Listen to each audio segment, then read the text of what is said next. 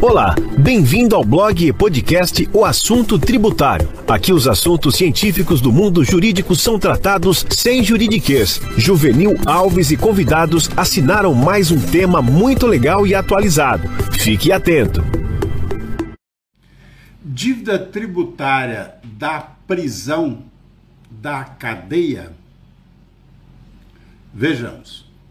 O nosso blog, o assunto tributário, é um compromisso que faço com o empresariado brasileiro de transmitir a minha experiência de 40 anos em direito tributário e gestão tributária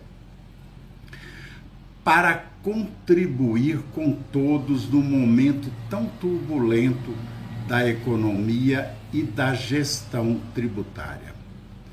Portanto, temos que raciocinar assim. Pergunta-me um empresário: dívida ativa da cadeia?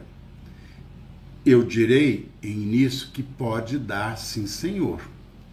Dependendo do perfil da dívida e da forma como ela foi contraída, tem toda, pode ter, toda a feição de crime tributário. O que constitui um crime tributário? É quando você, contribuinte, emprega mecanismos dolosos, ardis, fraudulento para a diminuição ou a ocultação do fato gerador tributário. Fato gerador tributário, já tive a oportunidade de lhe falar, é toda vez que algum acontecimento na vida dos negócios é legislado como passivo de pagar imposto ou tributo. Então, se o empresário utiliza de meios fraudulentos para ocultar, desviar, maquiar, transviar de alguma forma o fato gerador, ele pode estar incorrendo em crime. Necessariamente todo crime vai dar cadeia e poderá ser evitado isto quando se tem a dívida ativa?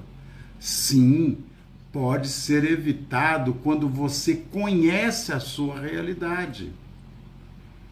Bem verdade tem o Evangelho de São João Conhecei a verdade, a verdade vos libertará. É isso mesmo.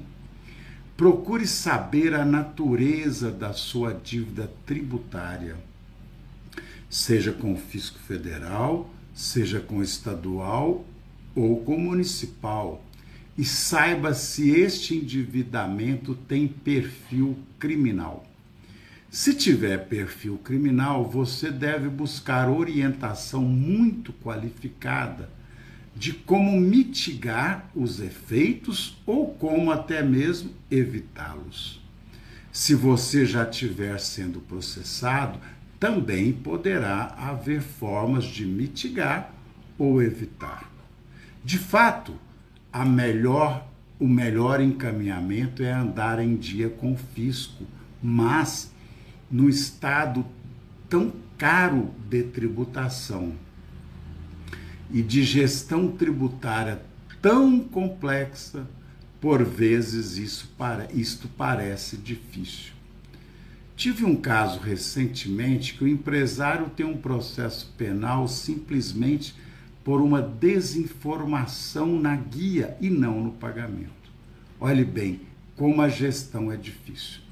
Na área do ICM é preciso estudar bastante, porque o, o, Supremo Tribunal Federal abriu em favor do fisco uma interpretação que tem sido por ele aplicada, na minha opinião, de forma muito elástica. Portanto, respondendo, pode dar cadeia sim, mas há como evitar que o mal aconteça. Vou colocar um link abaixo aqui que você pode emitir a sua certidão negativa. Caso a certidão negativa saia positiva, acende-se sim uma luzinha amarela. Não é a luz vermelha ainda, mas é uma luzinha amarela. Para completar, você precisa sim ter conceito de o que é sonegação fiscal, que é quando você emprega meios fraudulentos para ocultar o fato gerador.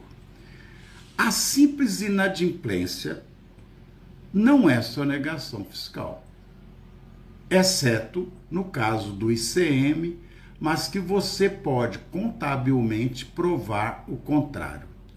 Até um próximo episódio e vamos preparar para regularizar a situação fiscal.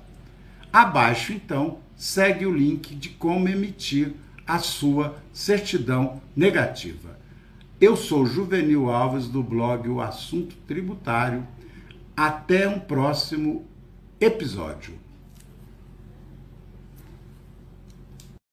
Atenção, atenção. Nossas publicações têm caráter informativo e científico. Não refletem nenhum caso concreto. Eventual aplicação deverá levar em conta a realidade da empresa e poderá ser feita por qualquer profissional de confiança do interessado e, em caso de reprodução, deve seguir as regras do direito autoral.